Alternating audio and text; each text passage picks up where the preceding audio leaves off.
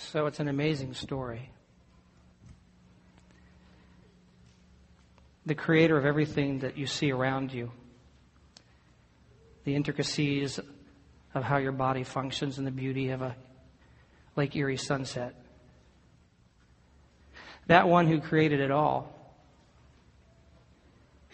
chose them simply because he wanted to. It wasn't one of those, if I scratch your back, you'll scratch mine. He, in fact, he vowed to himself, he, he, he promised himself that he would take them and love them, protect them, feed them, house them. He would give them festivals of joy. Joy would permeate the land. And he would forgive them for the mistakes they would make. And all they had to do, all they had to do was trust him and let him display his power and his love and keep them in awe. And the response to him was basically, nuts to you. So they lost their family and they lost all of their friends, many of their friends, to warfare and to starvation. They lost their land, they lost their homes, they lost their temple, they lost their worship, they lost their culture, they lost their love, they lost their reason for existence.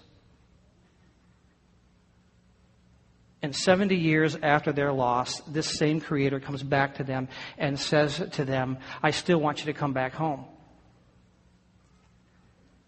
So bring what you have left, bring who you are, and I'll take it. It's the same promise he makes to us here in this place today. Pam and I were traveling, flying back to Erie years ago before Detroit had the Northwest Terminal. So it was the old Detroit airport. How many have been in that old Detroit airport? Yeah. I had really not flown in the Detroit airport much, but I figured, I, I, thought I had it pretty well figured out, and so we had gotten off a plane and needed to rush over to where the plane for Erie takes off. And you know that if you miss that plane taking off to Erie, you may not get home. In fact, I'm of the opinion that many more people go into Detroit airport that ever come back out again. I saw Jimmy Hoffa there a couple weeks ago. So we were hurrying and I looked down at my ticket and saw the gate number. Didn't bother to try to find the monitors and they were hard to find in that old airport anyhow. So I said, Pam, I know where it is. She said, are you sure? I said, come on, hurry. So I'm hurrying her along and, and we're rushing through to get to the gate. Only I didn't recognize the fact that I had looked at the previous ticket for the gate number. So I hurried us, hurried us right out of security. Outside the terminal. And she told me how, what a genius I was. And so here we are outside of security, and if we want to continue, we gotta get back into security and back on our journey. So finally we work our way back through security, and now it's going to be too late. We're not going to catch our flight. There is no way that we're going to get ourselves down to that gate. And so my wife walks up, and she just, she just worked her magic. She walked up to a guy driving a cart, and she smiled at him with that smile. And she said, we got to get down. And she named the gate. The guy said, you're never going to make it. She said, yeah, but you could take us. And my husband will pay you big bucks. He said, get in. So we jumped in and he radioed ahead and they held the plane and we got on, but it cost me big time. See, the issue is this, that there are moments that we think that we've got it under control, we think we've got it set, and we walk a direction we think we should go, and we end up walking outside God's security. And we know that if we want to get in our journey, we got to get back into that security, back into that realm, into that region. Because we know our wanderings have already cost us big time. How do we do that? Because we feel so lost. It's simply this. We have got to return to our holy site.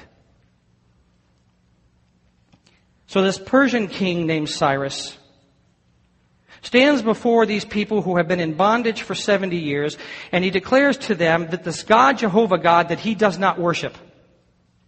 This Jehovah God that, that he is aware of but he has not worshiped has told him to build the temple, the temple that, he, that the guys before him, his predecessors, had destroyed, and the, and the city they had destroyed and wiped everything out. He said, that God has come to me, and though I don't worship him, he told me, I'm in charge of building your temple so that you can go back home. And although you said to that God, nuts to you, he's saying, come back home. I'll take you. And they jump at the chance. And so as we're walking through this book of Ezra, we pick up where we left off last week, Ezra, the second chapter. You may want to take your Bible, look at it. It's near Ezra, Nehemiah, Esther, Job. You may want to just use the, the uh, scripture that is on your notes, but join with me and look there, Ezra, the second chapter. When they arrived at the temple of the Lord in Jerusalem, some of the family leaders made voluntary offerings toward the rebuilding of God's temple on its original site. And each leader gave as much as he could. The total of their gifts came to 6,100 gold coins, 6,250 pounds of silver, and 100 robes for the priests. So they arrived where the temple once stood, and you know that they had to stand there and stare at what once was. You know that feeling. You know the loss. You go back and say, Look, look at the pictures. Look how we were once a happy family. Look, look at how the, the, finances that I had in the retirement fund were all in place before. You look at the ruins and say, man, what used to be? They look at what used to be and they remember the blessing of Jehovah God and His protection and His care and the abundance of what He had given them. And they lost it all. They remembered how their religion had become a covering for their own desires. So they could get their own way. So they began to worship this foreign god called Baal. The god of thunder and lightning who has been busy and Erie for weeks now.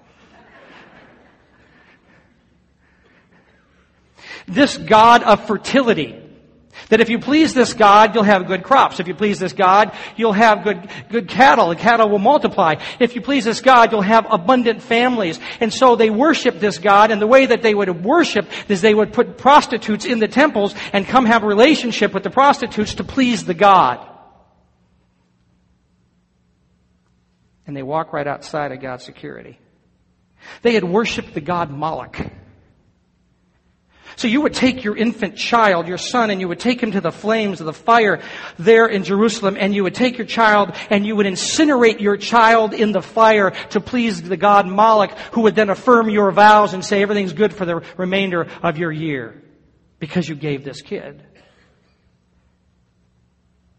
They would make these gods and then appease them. So then they could live their life the way they wanted to from that point on. Because you see, we like gods we can control. Because we can control them, then we can appease them, and we can live life the way we want to. That way we can create gods in our own image. And as we do that, we move away from his security. You say, well, I don't have any idols. You go back to that place that you know that God told you to do something or told you not to do something and you did it or didn't do it and you disobeyed. That is your God. That is your idol. It's so easy within our culture as you watch, as you watch the movies or the uh, television, listen to the music, to, to believe that it's okay with God that you're involved in sexual relationships outside of marriage. You just, it just makes sense because it's just a fun thing. And, but God says, no, it's not. It's not the way I designed it. And, and when you do that, you're outside of my will. And you say, well, oh, okay, but everything but, but intercourse is okay. But no, it's not what God said. And we've, we've had these, these times where I've talked to you very candidly about that. And see, if you're wrapped up in that right now, in a relationship outside of marriage, it's your idol. And whether you understand it or not, your journey is taking you outside of, of that, that, that protection of God. Some of you have been so wrapped up in getting stuff, and it's so easy in our culture to do that, because you, you, you deserve that stuff, that your debt load is so high that when God says, I want you to share what you have with other people, I want you to tithe, to declare that, that God is Lord in your life because the tithe belongs to Him. In fact, one of His prophets said if, if you take your tithe and you give it to yourself or someone else, then you're stealing from God because the tithe always goes to the God in your life. And we move outside His protection. Some of us have allowed our schedules to get so full and our kids get to go to so many things that we are so helter-skelter and running in so many directions that we don't have time to actually gather around a relationship with Jesus as a family, let alone hardly make it to worship service. And he said, What happened to the day that I told you that I wanted you to give to me, that you could just relax and enjoy me and worship me and spend time together as a family, and you don't have time for that, and you're moving outside that protection that he has because that's your idol. It's your, it's your time, your calendar. And see, here's the danger that we face when we have idols, when we have other gods. The prophet Hosea, chapter 9, verse 10, says it this way The Lord says, O Israel, when I first found you, it was like finding fresh grapes in the desert. You're so refreshing. When I saw your ancestors, it was like seeing the first ripe figs of the season. It was so exciting. But then they deserted me for Baal Peor, giving themselves to the shameful idol, and soon they became vile, as vile as the God they worshipped. The imagery of the prophet's words are these that you came close to me. And we were so close. In fact, God would describe it as being the apple of my eye, meaning the little pupil in the, in the eye. Which was this, that you get so close to God that you can see your reflection of yourself in His pupil. He said we were that close. So often the word of intimacy with God means face to face. We were face to face together. But then your affection said, but there's some other stuff over here that I want to do. And they became your idols. And the danger is, no matter what it is, whether it's sensuality or materialism or a hectic schedule or you just got to rise to the top at work, whatever that thing is, it begins to shape you. Listen, we are always being transformed. Something is always transforming us and whoever our God is has the lead in that. Whoever you bow down to has the lead in the transforming of who you are. And you become just like the God you worship the one that you truly bow to, the one that you give your time and your effort toward. And the question I have for us today is that what, we, what we want to turn out like? what, what is that God and do we really want to be that way? How did we veer off? King David was an incredible worshiper. He wrote so many wonderful psalms and he led the, the, the children of Israel in worship. In fact, as their worship expanded, so did their boundaries of the kingdom. Worship was the key. But somewhere he began to go another direction and his worship diminished. And as his worship diminished, his sensuality grew. And one day, standing on his roof, he became a voyeur. He began to watch a woman bathing and eventually had an affair with that woman. And then in order to cover up the pregnancy that came as a result of that affair, he had her husband murdered so that he could take her to be his own. Man, how do you get that numb? It wasn't until a prophet came to him and said, You're the guy. You, you have offended God, let alone the people you have hurt in your kingdom. It is a scary thing for me sometimes when, when I get close enough to God and I realize how numb I have been in certain situations, when I've begun to develop idols in my life that, that are not, that, that, that are so contrary to Him. I get so numb. But then we begin to wake up. We feel that pain. I think of the woman who had some surgery and she's coming out of anesthesia and she's in the waiting room or in the in the room where they, they put you to come out of that and and her husband's sitting next to her and she she looks up out of the anesthesia and she smiles and she says, You're so handsome. He says, Thanks, honey. And she fades back out and a little later she wakes up again and she goes, You're so cute. He says, Well, what happened to handsome? She said, The drugs are wearing off.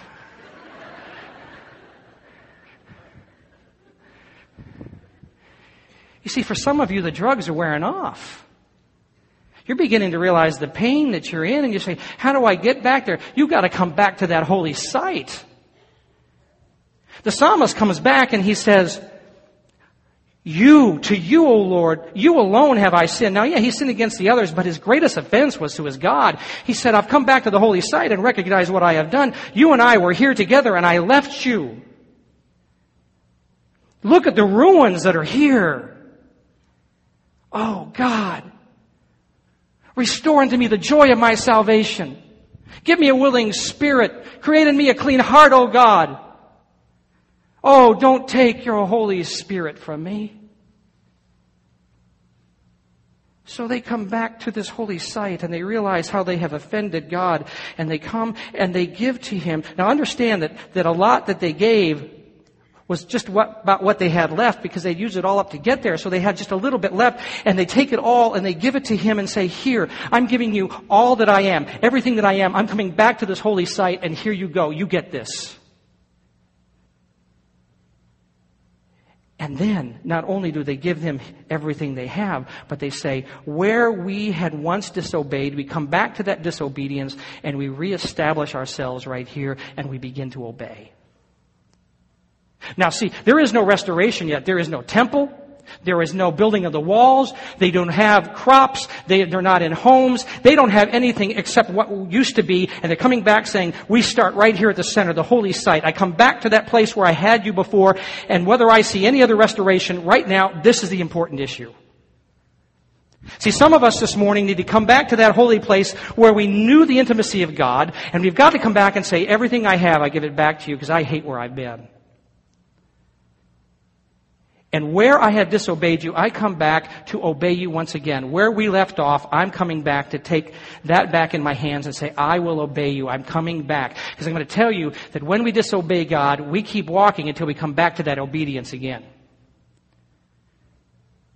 And in that process, when we do that, we begin the restorative process, but we don't see any of it yet. And that's not the important issue. The important issue is your relationship with God. And when we come to that spot, we start with our obedience. That while I'm waiting for you to restore, I come to be with you to worship you. So while I'm waiting, I will worship. While I'm waiting, I will obey. While I'm waiting, I will trust you.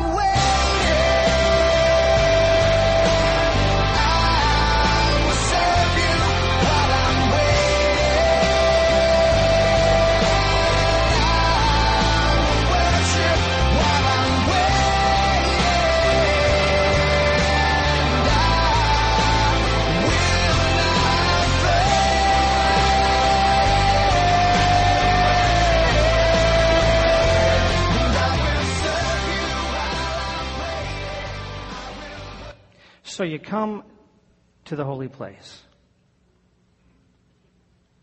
The place where you come back and say, here's where I veered. And so I'm going to wait for you because I'm going to bring you everything that I have and, and, and I'm going to begin to obey you. So while I'm waiting, I'll obey you. While I'm waiting, I will worship you. While I'm waiting, I will move confidently ahead. Because your restoration is now taking place. So at that point, we need to begin to practice our restoration. You don't wait till God brings back everything that you lost. You begin now understanding what He's going to do and begin preparing for it by living for that restoration, living into, in obedience to what He says He wants you to do. And doing so, you are already preparing yourself for what He will send your way. And so these folks, for 70 years, didn't just sit there, but they were looking toward their restoration. They're coming back to, to God, and, and for the 70 years, they're beginning to understand that they need to keep the Sabbath, and so they begin to, to honor the Sabbath even while they're in captivity. They begin to follow the laws of purity. And during that time, their, their thirst for idolatry is purged out of them so that they are ready when you're waiting, it's not lost time and, and, and you haven't lost things, but during that time, understand that God is purging out of us those things that need to be out of the way so that when the restoration comes, we can receive it in the proper manner. And so they were ready because they'd already begun to worship. And so when they arrived, they were able to understand that worship trumps fear. They had come to this place, the scripture I'll show you in just a moment, they came to this place where they saw where the altar used to be. And there at that altar, they said, we've got to rebuild this thing because as they rebuilt it, they came and they brought their sacrifices and said, here is our sinful way. You kill it. That's what the sacrifice represents. You kill it. And here is our cry. You hear it. Because all my bet is on you now that you will get me where I need to go. I'm trusting you. So Ezra continues to tell us the story, Ezra 3, verse 1. In early autumn, when the Israelites had settled in their towns, all the people assembled in Jerusalem with a unified purpose. Then Yeshua, son of Jozadak, joined his fellow priests, and Zerubbabel, son of Shealtiel, with his family in rebuilding the altar of God of Israel. They wanted to sacrifice burnt offerings on it as instructed in the law of Moses, the man of God. And even though the people were afraid of the local residents, they rebuilt the altar at its old site. They were afraid, but they built. Then they began to sacrifice burnt offerings on the altar to the Lord. How often? Each morning and evening. So they're coming to this altar every morning, every evening. They keep coming back saying, Kill the sin within us and hear our cry. We need to be restored. Hear our cry. That's what God does for us. See, when you come back to Him, you cry out, Oh God, don't let me get back to where I was before. I want to have you in, in your purity. And I cry out to you, here's what I think I need. Please restore me. I want to tell you a story. When my brother Jay, and many of you know Jay, he's been here before and done children's ministries, and, and Jay is 51 and he's still a child. And he travels around the world talking to children about Jesus in all different dialects and cultures. But he, he's just, he's just got this kid thing inside of him. And so he came to visit us when we lived in Oregon. And he'd been with us for three or four days, and then he got ready to leave. And early in the morning, I got up to take him to the airport, and he was already up, ready, ready to go. And he said, as I took him to the airport, he said, when you get home, go look at your kids. Well, what we didn't know is that early in the morning, he had gotten up and he'd gone in the bedroom where uh, Chad and Dustin were in bunk beds. They were about 8 and 10. With a marker, because they were sleeping in their boxers, he began to draw on them. Drawing glasses on their eyes and mustaches, and then drawing faces on their chest. In fact, during that time, Chad woke up and, and looked at Jay, and Jay said, Go to sleep. And he just conked right back out. So I walked in his room and saw them painted up, and and um, I got Pam, and we went in there, and they heard us laughing, so they both woke woke up and wondered what we are laughing at. So Chad leaned down and, and looked at Dustin, and Dustin got up and looked at Chad, and they saw each other, thinking the other one had been painted, but not themselves. They didn't realize each one of them had been painted. So finally, they looked and said, "What did he do to us?" I have a picture here.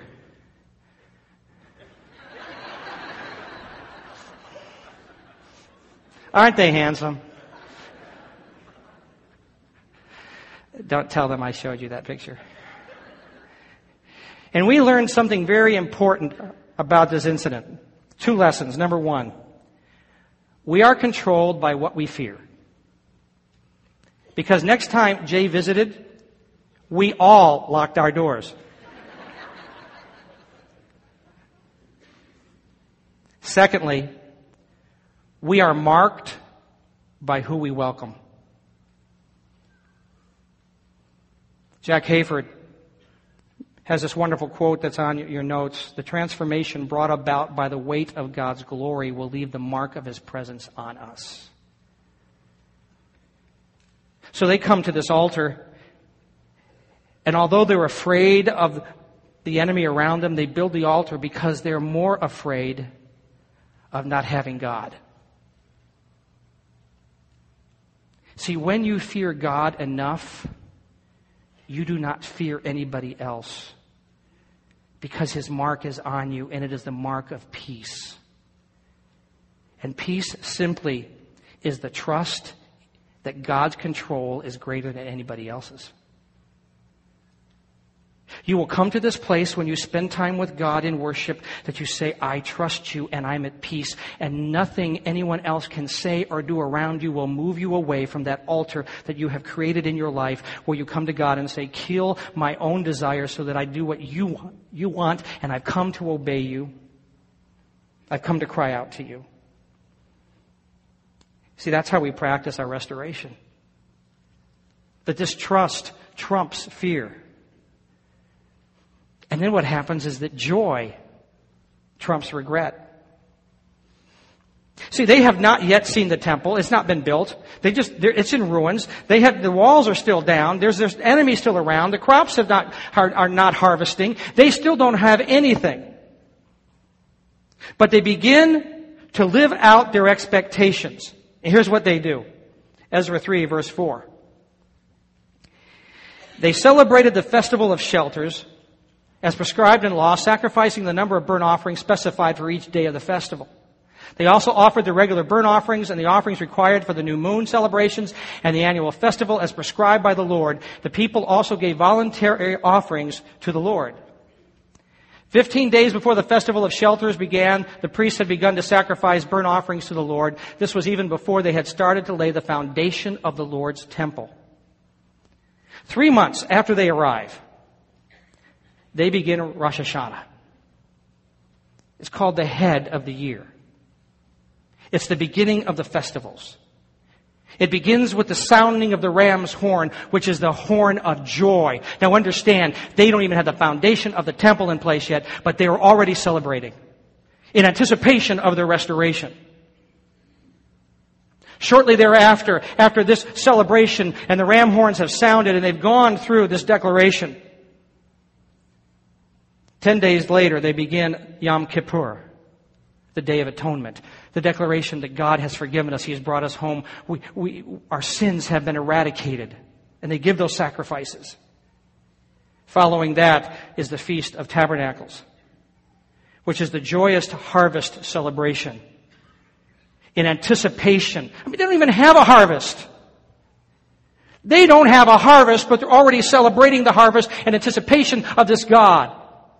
These festivals were not, hey, look what God gave us and we are so happy. It's look what God, who God is and what He's going to do and therefore we anticipate the joy we'll have during that time so we're going to have the joy right now because we know what He's going to do. You see, you have come to God and you have said, here, I'm giving back myself to you all in totality and now you know that He wants to restore you. You begin now in your joy and your declaration anticipation of what God's going to do. I'm going to ask Elena Estevez to join me on stage. Elena, where are you? Is Ralph with you? Didn't make it. Okay, come on up here.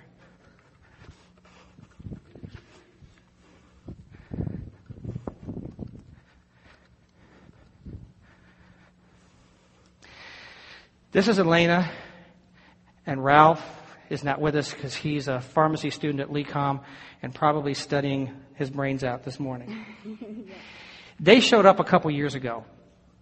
They're originally from the Dominican Republic. They showed up. He's going to, to LECOM and we were talking and we've established a friendship and, and you were saying that you had to come up with X amount of dollars to pay for this and you believe that God was going to give you everything that you needed while you were still here before you left. How much did you say that you guys were going to need? $90,000. $90,000. You didn't have that when you came? Not at all. Not at all. See, they didn't have the money. So he went to school. She got involved in worship settings, and about every prayer meeting I go to, I'd find her running around there praying and worshiping God. And you would do this wonderful thing that periodically you would show up with an envelope full of money. And you said that, that was your first fruits offering. Now, in the scripture, the first fruits is the first thing that comes off the harvest or the first thing that comes in the cattle, and it's brought to the priests, and it is representation of an offering to God, believing that God is going to then fulfill a harvest. And so you would, you would bring just it would, be, it would be various amounts. We would lay hands on that and pray that that seed would produce for you. What were you thinking while we were doing all of that? When you came back from sabbatical rest, you stood here and you shared so many things God did for you. And one of them was um, the Lord told you that He had poured out this uh, favor, but that favor was not just for Jack, and but it was for your family as well, and not just for your family, but for Erie first. And I remember that day, I held my hands up high, and I said, God, I receive that favor, and I took it, and I believed it in my heart. And since that time, things started shifting.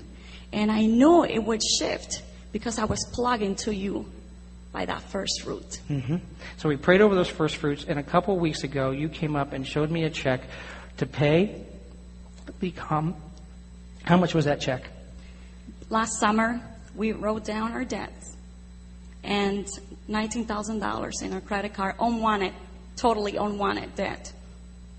And up to that point, $72,000 from LECOM. That added up to $91,000 and we were believing faithfully, trusting, obeying, tithing with all of our heart, and very thankful because He gives so much and we have to return so little. Um, we double our offerings every Sunday when we come to the house of God. This is my Father's house. I don't want to come empty handed. I don't want to give a dollar or two dollars offering. We double it up to a certain amount that would hurt us. it's a small amount, but at that time, it was probably like $100 a month. And we were giving the first fruit to the man of God in our lives, which is you, mm-hmm. the lamp of Jehovah Jireh, my provider. You brought an amazing word to us during these two years. And three months before, here we are, three months before we go back to Maryland, when we were told God brought us here to prosper us with $91,000 in our bag to take back. And I've been telling everyone I know, and a lot of you have heard it from me, that I'm expecting a $90,000 check. And I told you, Pastor. Yes, you did. You said, Elena, when that check comes, I'm going to jump. And I said, You will see, and you will jump for me. And I came back because one morning FedEx knocked on our apartment door and brought an envelope with a check, and the number was $91,000 but I want you to jump. yeah!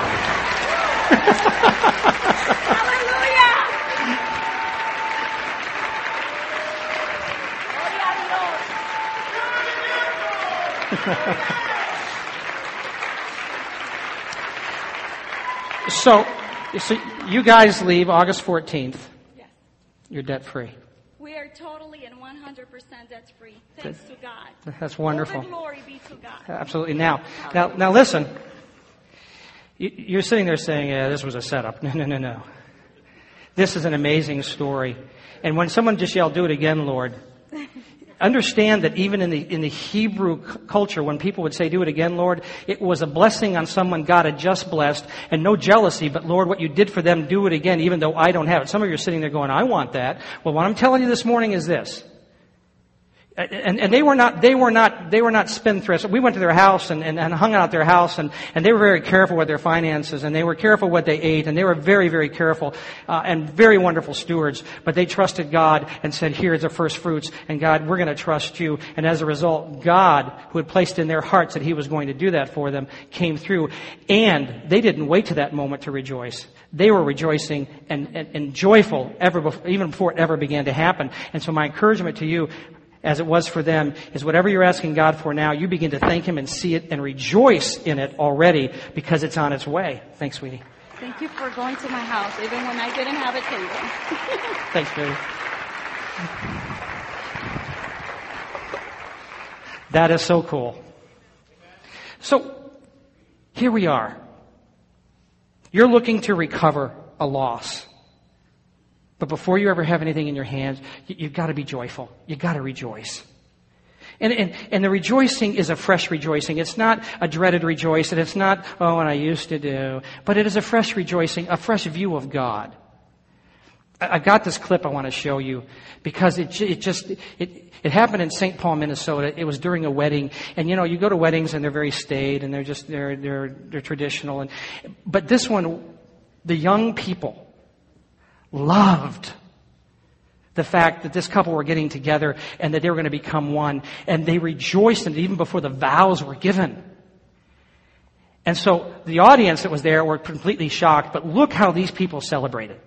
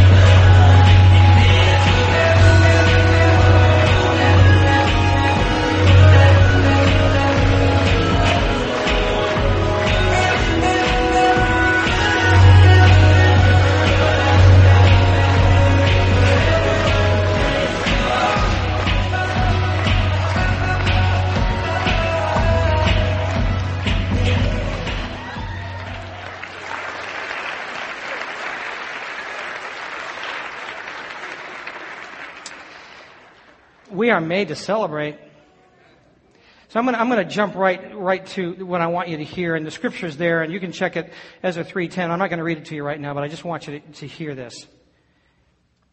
They get together and they build the foundation for the temple. The temple. What they have lost, they begin to rebuild. And, and while they're rebuilding it, the elders look at it and they begin to cry because they remember what once was. So you have a choice to look at your loss and wonder, oh God, look what I, what I lost and it's never going to be the same. And you can, you can cry over what used to be. But the youth looked at what it was to become. And so they began to cry out. And the trumpets began to sound and the cymbals began to be played. They saw with fresh eyes what God had planned now. What could be theirs? They sang with new song, new voices. There, there, there, was this antiphonal sound. One side would sing and the other would repeat it and back and forth and the harmonies must have been just incredible. Where there had not been any music like that, not only just 70 years, but there had been no real worship there for years. And now it was filling that area. And they began to sing, He is good. And His mercy endures forever. He is good. It is, the word there is the covenant goodness of God. He called us back and said, whatever we bring, He takes it.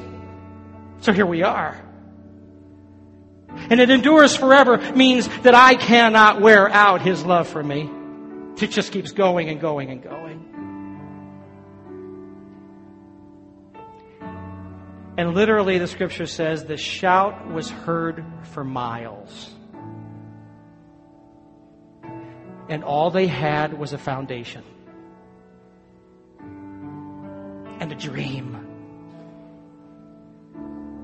and a, a trust that trumped their fear and a joy that trumped their regret and an altar that said, I take you as you are, give me who you are.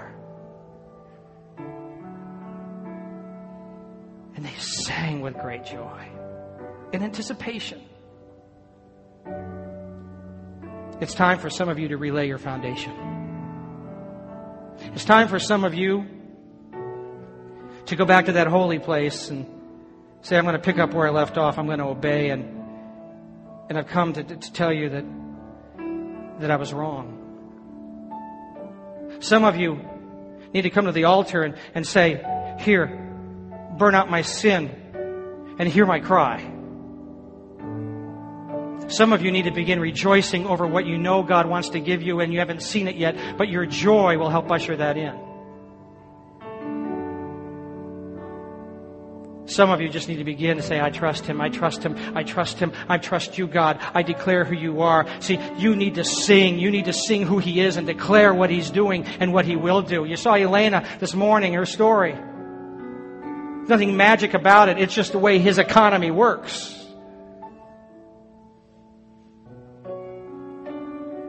So this morning, we're going to end this gathering with the remainder of our worship that we held till this moment. So some of you may need to come, and, and we call this the altar in church. It's symbolic of, of the altar in your heart, and you may just want to come here and hang out, and, and, and you may want to come down and worship.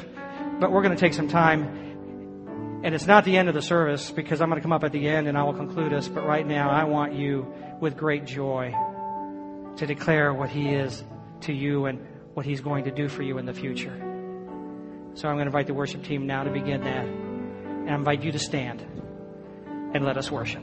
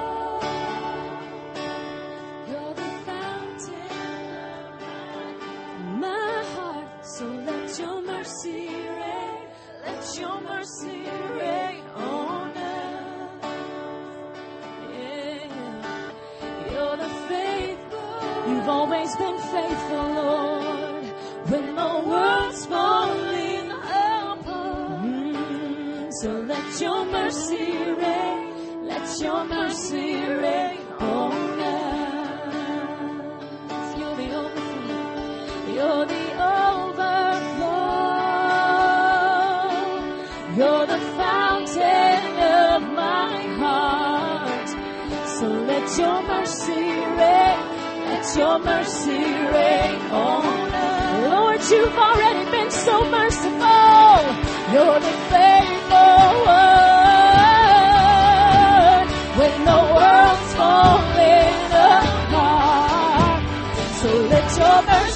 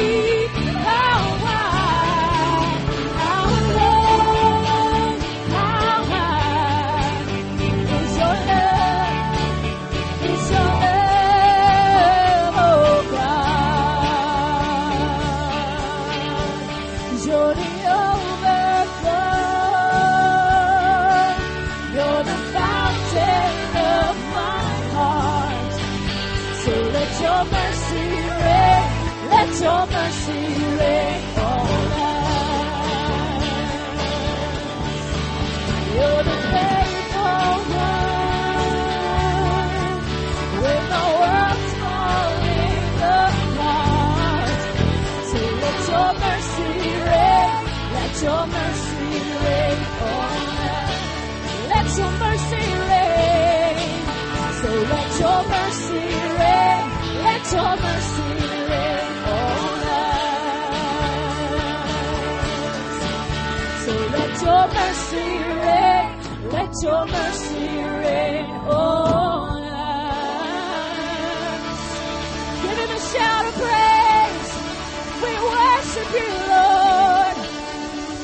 you for your mercy,